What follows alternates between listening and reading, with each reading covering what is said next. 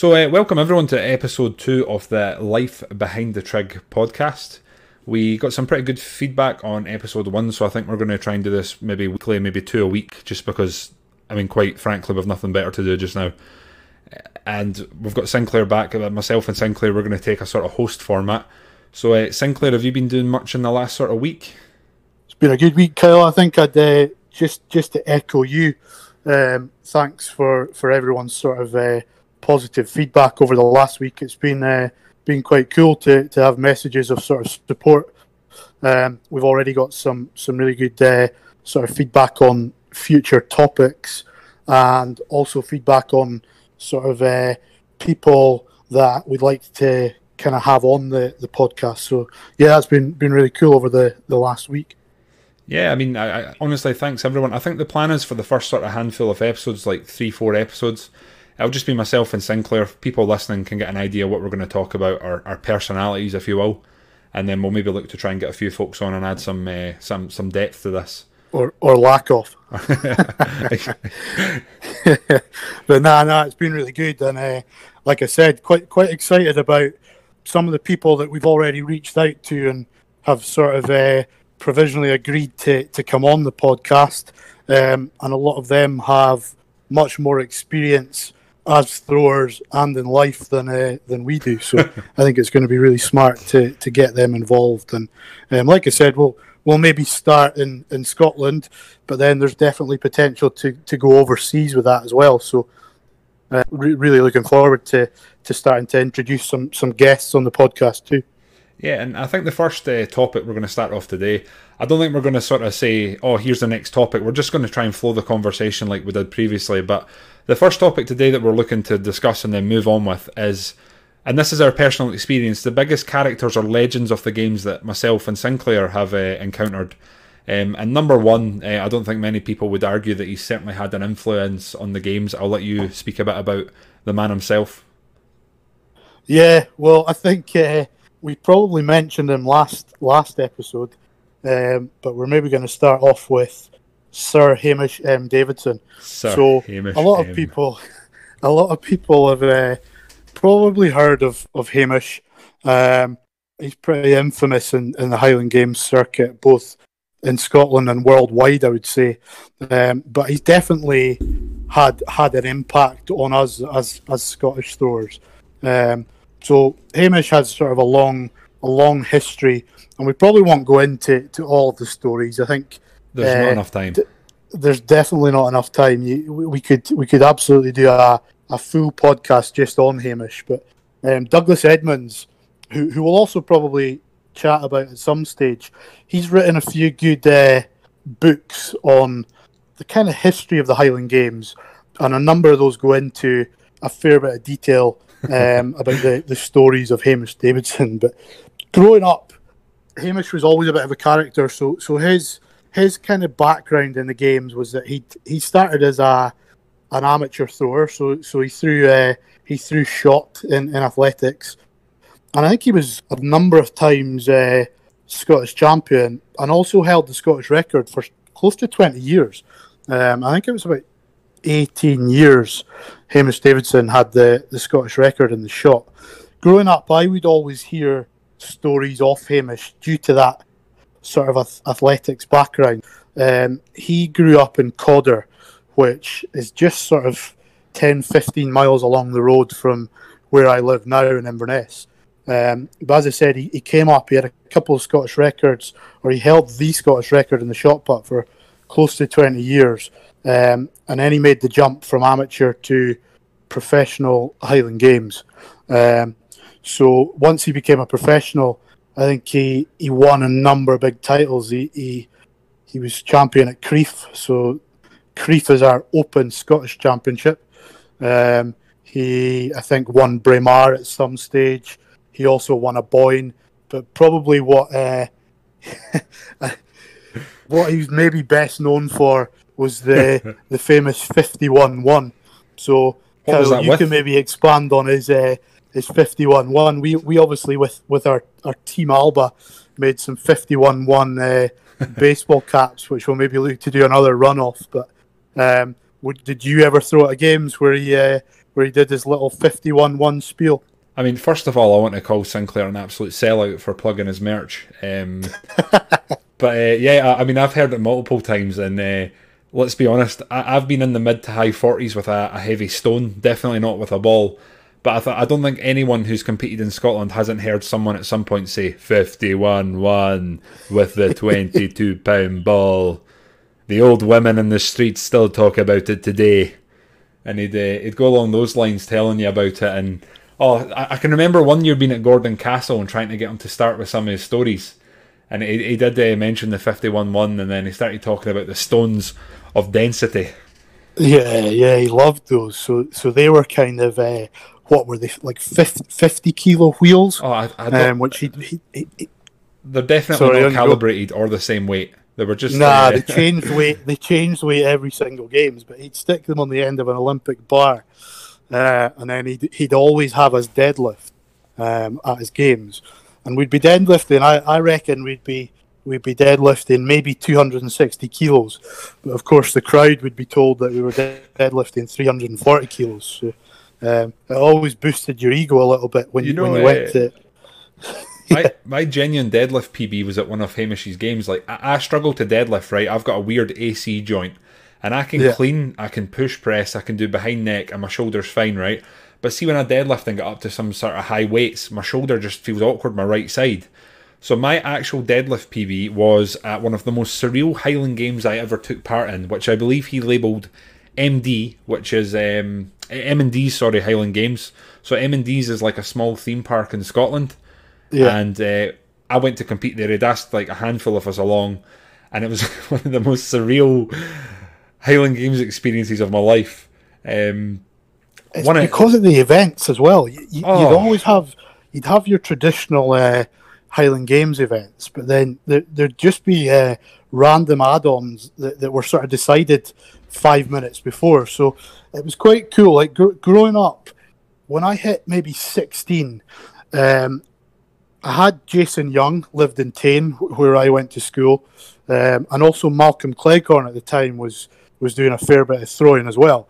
So every single Wednesday night in the summer for about 10 to 12 weeks, we would travel from uh, from Tain to Fort William, which was about two and a half hours. Um, so it was good kind of spending time with those guys and, and just learning from their experience in the games. But the reason we were travelling down was to go to Hamish's Braveheart Highland Games. See, I've, so I've every Wednesday night in Fort, Fort William, which is a big sort of uh, tourist spot in Scotland, we'd, we'd travel down and he would run his Braveheart Games, which was, again, a combination of Highland Games events, but also the most random sort of strongman events that you'd ever seen. So for sure we'd be pulling his Jaguar uh, on the grass, risking uh, a ruptured Achilles every week. But again, for, for me, it was great. Just the experience of meeting Hamish, having him commentate, um, and then he'd, he'd force us to go and uh, kind of engage with the crowd. I think that's something we don't really do enough uh, off now at Scottish Highland Games. Like during the 56 for height, he'd have uh, someone go out with a 56er and just let the let the crowd feel the weight of it, you know. Yeah. Um, and it just gives them some perspective because if they're just watching us do events, they've no idea what's what's really going on. But I also saw some quite impressive throws at those uh, those Braveheart games as well. Guys like Aaron Neighbour, Gregor Edmonds, uh, I'm sure Bruce Robb, they, they'd always come up and, and have a throw on a, a Wednesday night. It was good because you were guaranteed a hundred pound, which would cover your fuel as well. Um, but no, he was an absolute character. And I think when, when Hamish was younger, as well as throwing, he he uh, I'm sure he podiumed at, at Britain's Strongest Man as well, and, and I think put up some some pretty big powerlifting numbers as well. Yeah, I mean the thing is, uh, Hamish had so many uh, bows to string. If you, uh, sorry, strings to his bow. If you know what I mean. Um, bows to string. but he, he, he certainly he, he, excelled at quite a number of things, and he seemed to be good at anything that involves sort of strength or athletic movement. Uh, Will, yeah. Willie told me many stories about him. Uh, one of them, and I, I, can't remember the exact, but I, I knew I, I, knew a catalogue of information about Hamish before I'd even met him through Willie Willie Robertson. He's yeah. uh, he's my coach. We'll talk about him a bit later. But he told me that Hamish was on the edge of some sort of British selection to go to some sort of international uh, competition. And he was Yeah. sitting waiting, waiting, waiting. And I believe a, a handful of people had had the letter saying they were selected. And I think Hamish had basically thought, oh, sod it, I'm not getting it. So he turned professional at the Highland Games. And I believe he competed. And Willie had told me it was when he came home or a few days later, he got a letter through telling him he'd been selected, obviously, as an amateur. And he then yeah, couldn't do so, it. so he couldn't he couldn't go back because he'd gone pro. But most of my most of my stories of Hamish before uh, I'd even met him had painted quite a, a rogue picture, if you will. Um, Yeah, Certainly- I'm sure at some stage in in his uh, in his, his throwing and then commentating career, he, he was arrested. Um, I don't have any details on that, but uh, he was actually a he was a good artist as well. So Yeah, there's Like- so much isn't known about him. Like he was a, a semi-successful farmer as well. Um, yeah, well, he, used, he used to have a mink farm, um, and they were sort of like like ferrets, aren't they? Yeah. Mink. I think that's kind of how he started out in farming, and then he switched to uh, traveling the game circuit, selling paintings of Highland cattle and stuff. like you know what I mean? So whenever he'd run demos, there'd always be someone that he had lined up uh, with a little stall selling his, his, his paintings for a hundred pound a pop. I, I, I can remember being 17, 18 and uh, I'd I'd asked Willie to go along to a sort of come and try thing for people to come out the crowd and try. And I- I'd sort of been asked to come and help. And he goes, You can have, say, I don't know, you can have £50 or I'll give you this weight that you can practice with and get better. And I would be like, I'll take the weight. Um, and then I'd, I'd take that instead of getting a sort of a payment for my, my services rendered, if you know what I mean. yeah, yeah. I think I still have one of those, or Willie's got it, and uh, oh, his, his wife has it. Willie's wife has it in the garage still. Uh, but it, make, it makes you laugh, and honestly, I need to talk about this M and D's Highland Games demo I did with him. Um, so it was a competition. there was about six of us competing, and there was meant to be a load of strongmen that turned up as well to do some bench press and um, deadlifting. And then this bloody carpool, right? So M and D's the, the the theme park or the the sort of rides and whatnot. They had like a safari truck, they called it. So I don't know what a weight the weight was, like a ton, one and a half tons, and we were to pull it uh, with a harness on as far as we could. So if I remember correctly, I was first up and I was moving it, and I was like, "This thing isn't moving." Like I thought it would move all right, and then all of a sudden, I just heard the noise and the handbrake was released. Um, So I'm walking along first up, and uh, suffice to say, I didn't win the event, but uh, that was an experience. And then I remember us competing, and there was maybe like ten competitors all in, and there was maybe twenty people came through the gate, including Amy, who's my wife, being one of them. Amy left 15 minutes after the event started to go watch a rowing competition because there was almost nothing happening. Just he, he's uh, he, he's just such such a character, and I think, like like we said, the the stories could just go on and on. But I think um, we both probably had the experience of, of throwing with Hamish, but then for, for the last few years, he'd obviously gone into to commentating, and as Kyle said, that's kind of where the the fifty one one came from. Um, he'd, he'd absolutely hammer that on the mic, but it was so funny just watching the kind of expression on the on the crowd's faces and the description of throwers was was brilliant as well. Um, like he'd usually ask you a few questions uh, about how training's been going and how things have been over the last couple of months, and then he'd massively elaborate on that during the during the events. And sometimes you like sometimes there was decent prize money at his games as well, and you would be trying to take things seriously, but you'd be like bending down to, to pick the caber up, and you'd just have to crack up laughing uh, with, with, with some of the stuff that the guy would come out with. But no, he's he's definitely one of the, I would say, the, the, for me, the biggest characters in, in the Highland Games. And obviously, he's sadly no longer with us, but uh, that's kind of why uh, a few years ago now we'd we'd released our, our 51 1 hats, which again we probably will look to do another another run on. So uh, I think he's he's for me one of the biggest characters of the, the Highland Games uh, in my time anyway. But what about you? Have you got I, I any don't- that kind of stand out for you? I mean, Hamish has to be mentioned, and uh, also has Yeah. to mention that I only competed against him once in my, my first ever professional games, if you'll call it that, aka not an age group level. Uh, and I technically did get the W, if you know what I mean. Um, Yeah. I'm not sure to brag about it with the man being in his probably late 50s. Um, Nah. But an- another one I want to mention, and this is like growing up and coming through the ranks of the under 25s, which is a league here, which is an incentive uh, by the Grampian Games Association for younger throwers. So it's 18 to 25. We covered it briefly the last time. some of the people that would judge you in that, you would have, you know, Sandy Henry Gray, you've got Bill Anderson. I mean, both legends in their own right.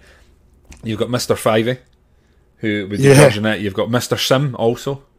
And then the current uh, sort of roster, if you'll call it that, of uh, judges, you've got Alistair Gunn, Bruce Aitken, Pete Hart's been uh, lending a hand.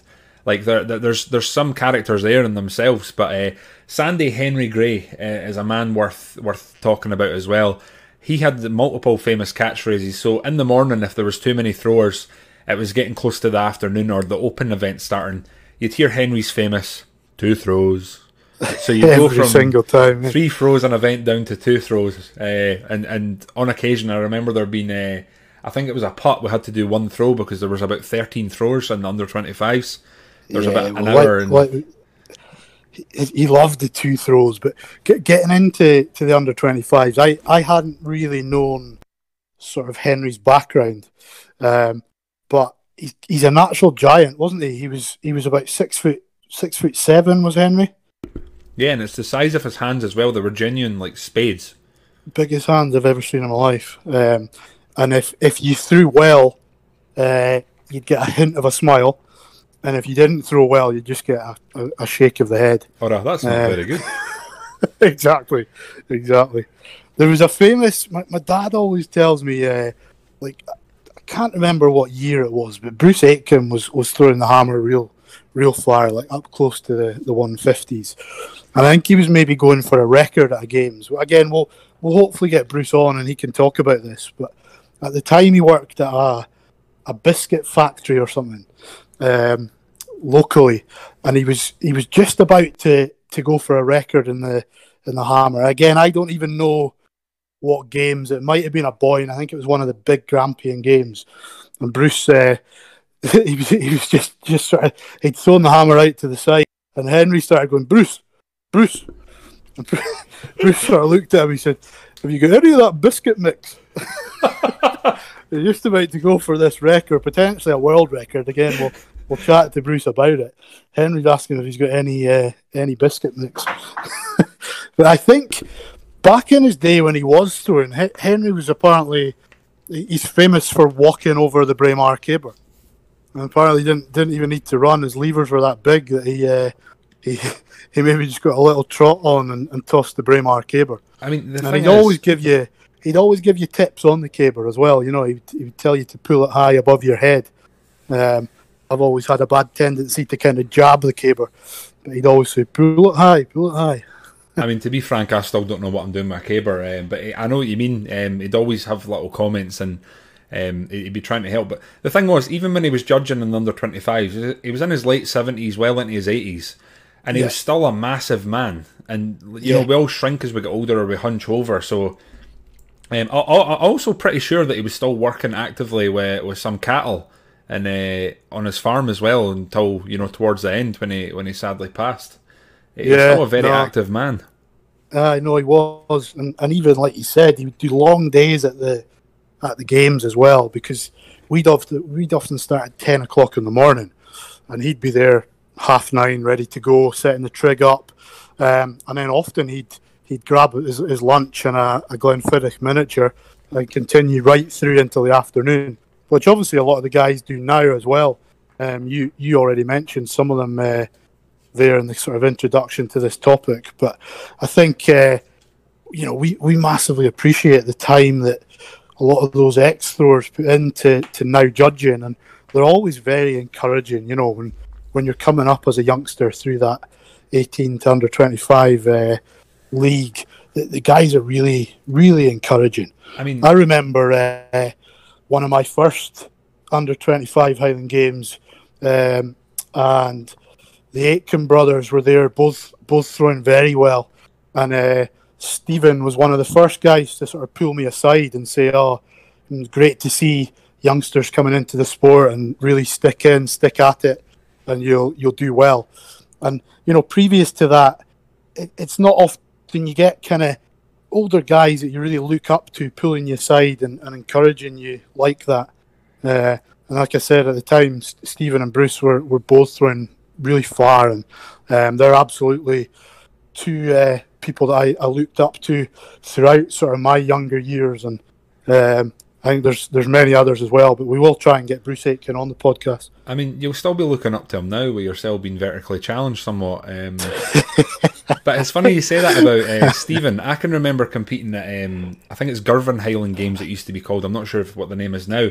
But he turned up and he was sort of thrown throughout the day. Had music on and he was chatting away to me. I'd never met him. First time I met him. And at the end of the day, he did kind of pull me aside and he said, "Listen, uh, similar to yourself, actually, it's great to see younger lads thrown. Stick yeah. at it. That you've got many years ahead of you. Um, you know what I mean? You're, you're competing against a good field today. I was competing against like Neil Elliott, Stephen was there, Jason was there. You know, there's some some good throwers, and I mean that's 10, 15 years ago. Yeah, so it's, yeah, it's something yeah. that you know. I mean, as a younger lad coming into the games, it's quite quite reassuring just to have someone sort of say, "Stick at it." No, it is, it is, and it, and it sticks with you as well. Um, you know, it, it, for, for, I'll still look back on that and, and, and think about that and it's, it's definitely something that sort of stuck with me. And I'll, you know, I, would like to think that um, now as a more experienced thrower, like I said, I'm 33 now. Um, hopefully, got a, a, fair few years left, but I'll try and do that with with younger boys as well.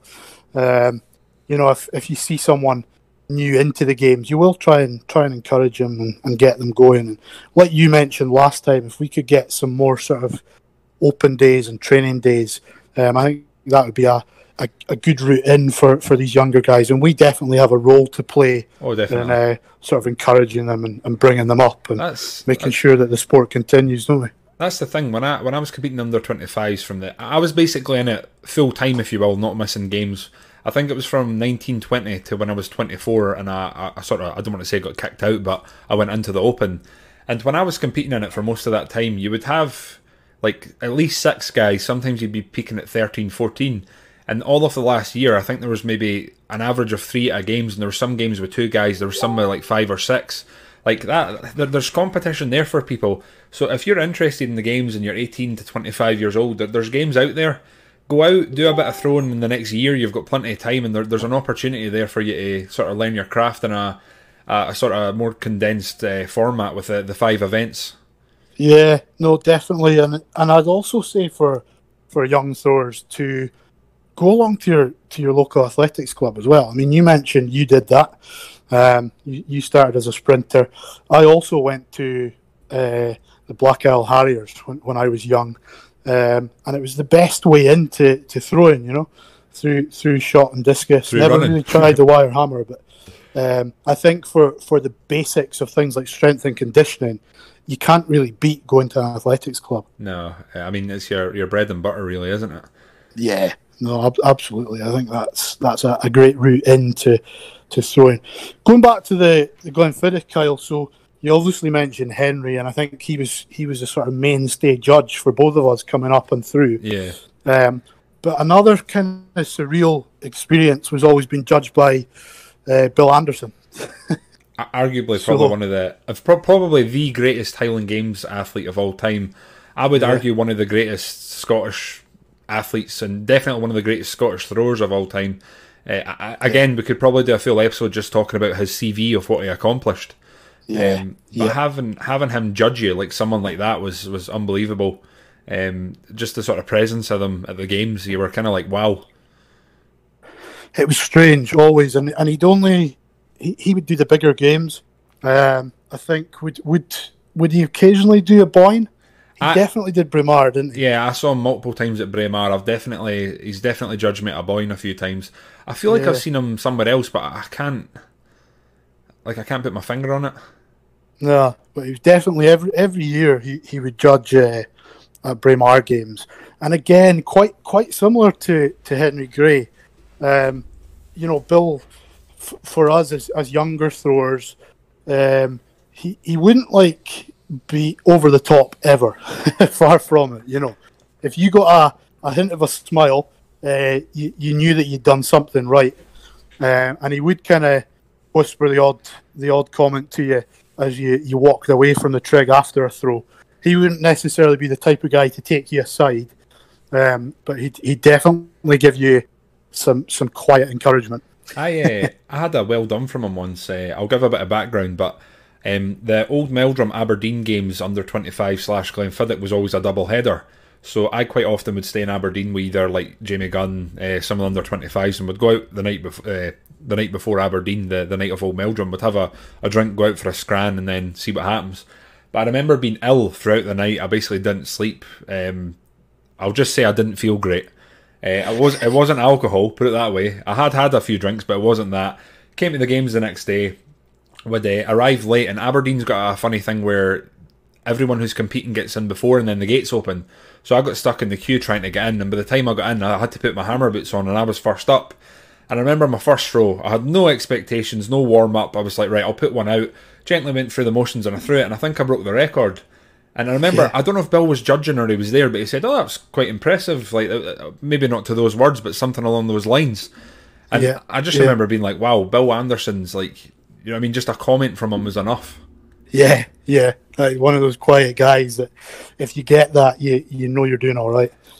I'd say one of my favourite Bill Anderson memories was I'm going to assume it was Braemar, but um, one thing that happens in Scotland is people quite often come out the crowd at games and they want to throw. Um, quite often it's tourists, and there's a lot of games where they will uh, accommodate that. And, and Braemar, I have to say, is certainly one where that probably shouldn't be the case. It's kind of a massive occasion. It's the the final event of the Grampian Leagues. And an American gentleman had came out the crowd. He had his kilt on. I'm assuming he was a tourist, but he said he had a background in throwing. And I can only assume that Bill had sort of raised an eyebrow and wasn't too sure of this. And mm. I remember him walking out and putting the ski and doing the ground at, at, like, say, in the putt, it was like 40 feet, 35 feet. And he says, if no one gets past this, you don't get another throw. Yeah. And, yeah. Yeah. You know, you'd see, you'd see throwers getting maybe one throw, and then that was, that was pretty much their day done.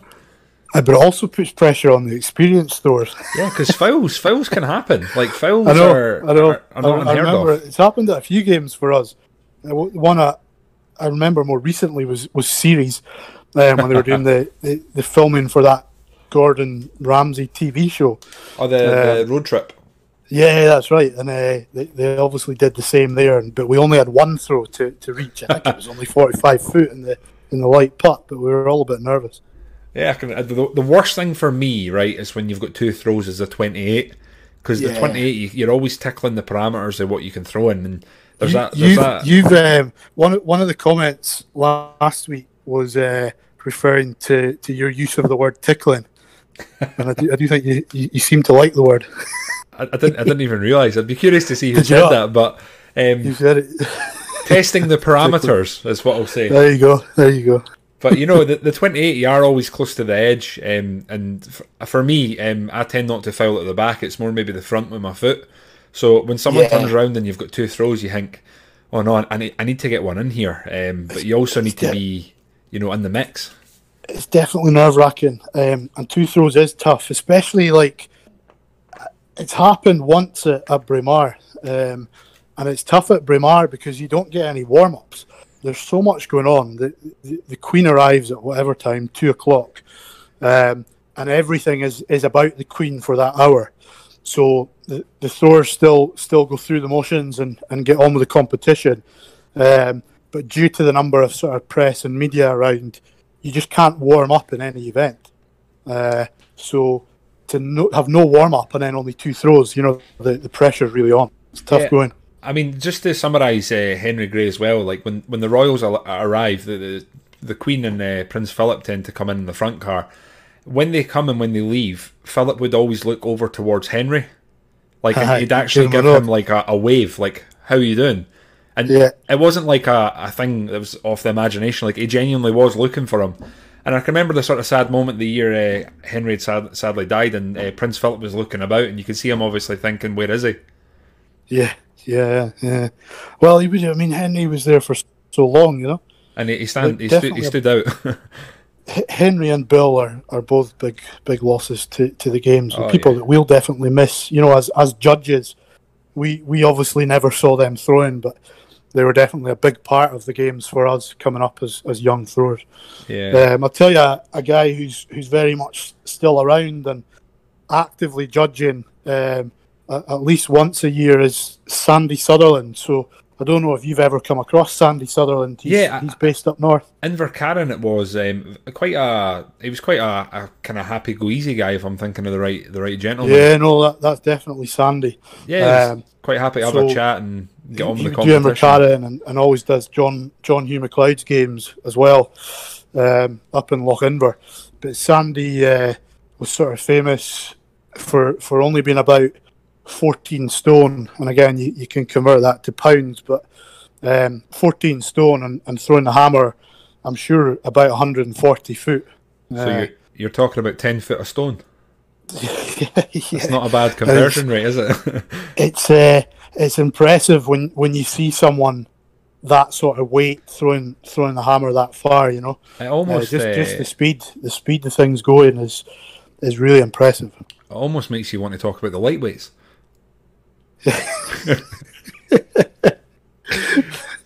That when you've not eaten enough to, to get into the heavyweights. I, I think so. Uh, but yeah, Sandy, Hey, I've, I, I've I've I've gone the other way. I'm I'm uh, I'm trying to lose weight. So well, I think a lot of people will be doing the same because there's not much going on just now. But uh, yeah, I, can, I can remember Sandy judging Invercharron. So Invercharron's always the last games of the season for us. I'd always Yeah. say it's quite a relaxed affair. You know, it's a fair drive, but everyone's just there, sort of. It's it's kind of a weird thing in the air because you think, oh, I'm not going to see everybody for you know six, seven, eight months, but uh, you're still competing, obviously. But at the end of the day, you're just there to sort of enjoy yourself and finish your season. But Yeah, it, it's it was always- always it's always- uh, always quite a warm atmosphere there, and Sandy was always a, a nice enough guy when he's judging. And again, he's one of these people. He's just kind of got a like a, an, an aura about him that you can tell that he's he knows what he's doing. And I mean, as you said, 140 feet at 14 stone is genuinely, you know, that that's impressive. impressive throwing, yeah. And I, I think we, we probably don't realise at times um, kind of how fortunate we are as, as Scottish throwers in a Scottish sport. You know, just to be brought up around around these sort of legends of, of the Highland Games. Yeah, I mean, I mean, definitely. Um, I, I mean, if I was to say to you, who are your sort? who- Who's been your coaches? You're like your, your your role model or your inspiration when you were growing up as a thrower. Um, is Yeah, anyone so- jumps to mind?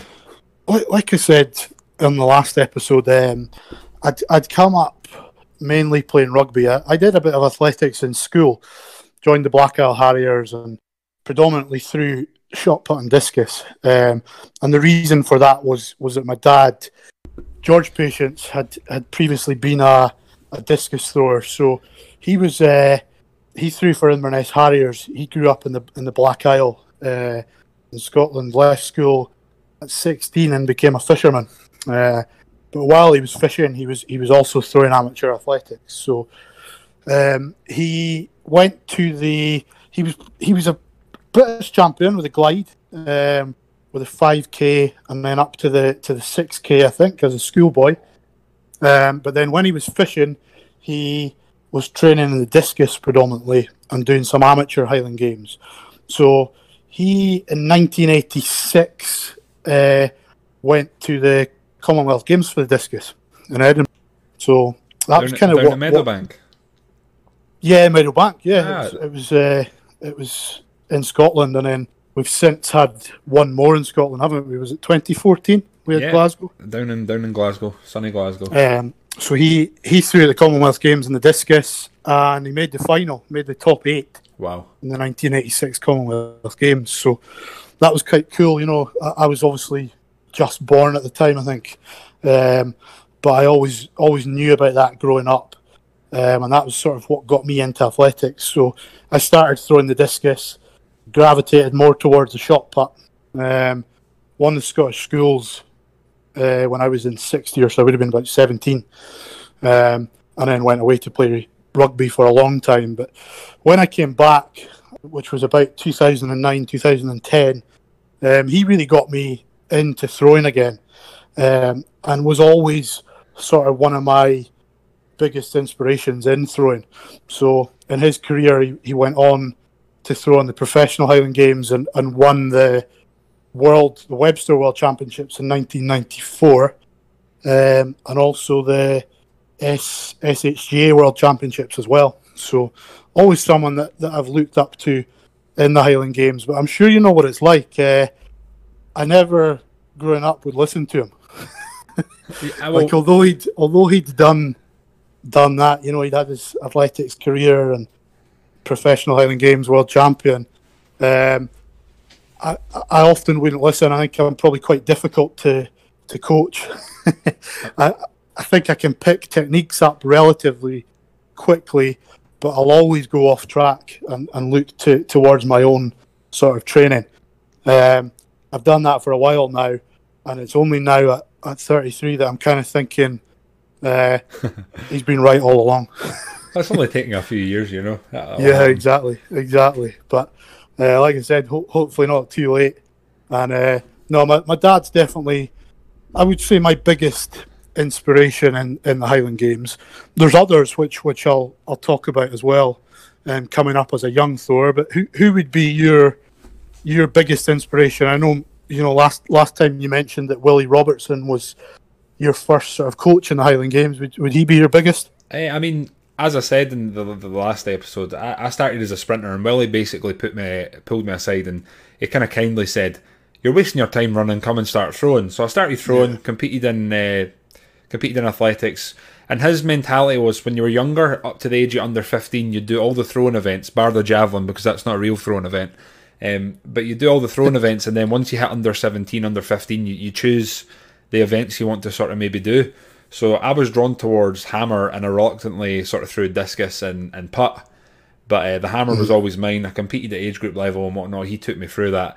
And then it probably would have been about the age of 16, 17, just before going into the under 20s.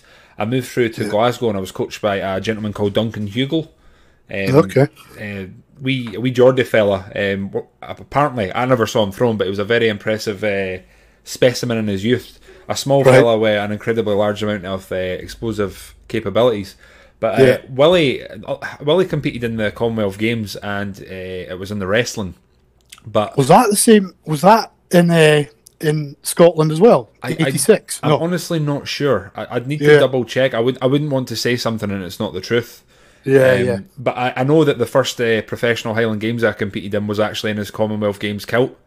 Um, oh, was it? Yeah, that, that's what I was wearing, and I remember having to put a belt on because it was a little bit too big for me. Um, yeah, but yeah, I'm sure he competed in, cool. in the Commonwealth Games at the age of 40, and it was against a, a former New Zealand prop, like international. Right. And ah, cool. I think he was over, the, the prop was over in Scotland for something, and Willie actually met up with him and they went out for, for like a meal and a drink. Did they? Yeah.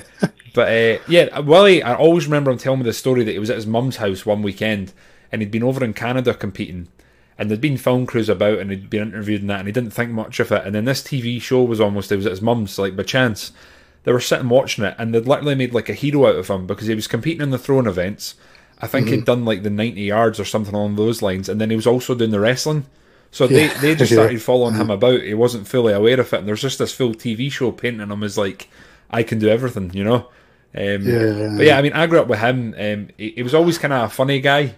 Um, I'd always hear stories about Willie Robertson, like he he would uh, he ne- never never cheat. I think I think Willie was a great guy, but there were always funny stories. He told like the line, try and con- conceal a strap. He, like he, no, do you know? Do you know what he do, Sinky? He'd tickle the line of what you were allowed to do. there we go. There it is. But he, he, used to he used to ask me to train with the the strap and the the the weight events just because he said well, save your grip. And here's a fun yeah, fact yeah. for you. I think he tried to sneak my, I, I, remember though when you uh, when you, you first the started throwing, you yeah you you do a little wire hammer technique in the twenty eight. Yeah, it was a well, one turn, so you do a, a, sort of half hammer turn in your first, turn, and then you go into like a discus turn. And it, yeah, I mean, I guess yeah. it kind of worked, but I was never going to beat you last. But here's a fun fact for you. Um, one of the things that sort of clashes with the games uh, across the Atlantic is the whole rotational weight for height and standing weight for height. And yeah. Willie always told me that at Grangemouth Highland Games, which is my hometown, Chris Black was thrown, who is a very prominent wire hammer thrower. Um, used to hold the British record until it was uh, taken the last few years. I think initially by Mark Dry and now by Nick Miller. Is that right? Yeah, I think that's right. Yeah, um, because he, he, went into coaching Chris, didn't he? Yeah, and uh, I think uh, they were doing the weight for height, and there was someone beating Chris, and and Willie turned around and he says, "I've got the rule book here." Chris, there's nothing that says you can't do a hammer turn and throw it over the bar. So I believe it was at Grangemouth Highland Games, which used to exist many years ago and does not now. Um, Chris Black won the event doing a rotational, and I believe whoever it was they beat sort of turned around and went, "You can't do that." Yeah. And many people credit that with the, the, the birth of the rotational weight for height, or at least Willie did. Yeah, yeah. I'm sure there's loads of stories about about different techniques, isn't there? But uh, no, that's that's an interesting one. The other one, That's uh, you, you, you can still throw, so you can still throw um, amateur games, the weights with two hands, can't you? yeah, and I believe you can also use a hammer glove. Yeah, yeah. Amateur games under in, in Scotland rules. you can, whereas in professional games um, in Scotland we're we're not allowed to wear gloves. Uh, we're allowed tape on our fingers, but but we're not allowed to wear gloves. Yeah, I don't see. I mean, I I don't know. There's guys that have thrown the weights a lot further than I have wearing gloves, but I see how the, the glove would massively benefit. Sorry, you. Sinclair, I'm not sure what happened there. You cut out for about five seconds. Um, we just No, heard did I? mention Sorry, no, I was just saying, Kyle. I, I'm not sure. Uh, there'll be guys who, who have thrown the the weights a lot further than I have with gloves, but I'm not sure how gloves would, would benefit you unless unless it's really hot weather. So maybe if someone can uh, can message us and tell us why gloves help when you're throwing the weights, that would be good. I- mean, you'll just build up like five years worth of tacky, and then you get to know it, and it, it helps you. yeah, yeah, yeah. But one one of my favourite things about Willie, and I, I didn't actually hear this from him, but he did confirm it. Willie used to cut about on his moped or his small motorbike doing the game circuit, and he'd sleep under bridges with just his kilt and his throwing gear on him, and basically go town to town through the summer making his money. He saved his money, and that's how he actually built his house, which is uh, in, in his uh, town that he, he stayed in called Torphichen. That that sounds similar to uh, to Hamish Davidson. There you go. Apparently, he turned up at games with like twigs in his hair. He always had this big like mane of hair. And someone said to him, "Hamish, you look you look terrible. Where did you stay last night?" He's under that tree. The the other person that I, I need to mention as well is uh, Walter Weir. So Walter Oh, yeah. was a bit of a Yeah. stalwart on the, the amateur circuit down this way, and later became a professional. He's helped me a lot in my, my later um, games career in terms of we do a lot of like corporate and demonstration days together. Yeah, He- he's yeah. also been pretty good with me in terms of equipment and just generally helping out where he can. Um, I, someone I probably wouldn't be, I wouldn't have the equipment and the the capabilities to train the way I do just now without his input. He's also got one of, I would argue, the one of the best weight for height setups I've seen. It's a knockoff bar that you just pull a bit of rope and it goes straight back on. It's uh, yeah, it's pretty well, genius. That's, I mean, one of the another difference in, in Scotland to America. I know we'll we'll discuss it further, but uh, we always have knockoff knockoff bars. At, at, certainly at SHGA games, um, we always have knockoff bars for, for the weight for height. So uh, anything like that can help. Saves a lot of time, doesn't it? Oh yeah, because I mean, resetting the bar, especially if it's wooden and it snaps in between, you know, throws. I mean, everyone's got three throws at every height, and sometimes you can do six, seven heights in a competition. So if people are hitting the bar, it's a lot, a lot of wood to go through, a lot of changes. So anything that can streamline is obviously a, a good thing. One of the best setups I've, I've ever seen is uh, Douglas and Gregor Edmunds.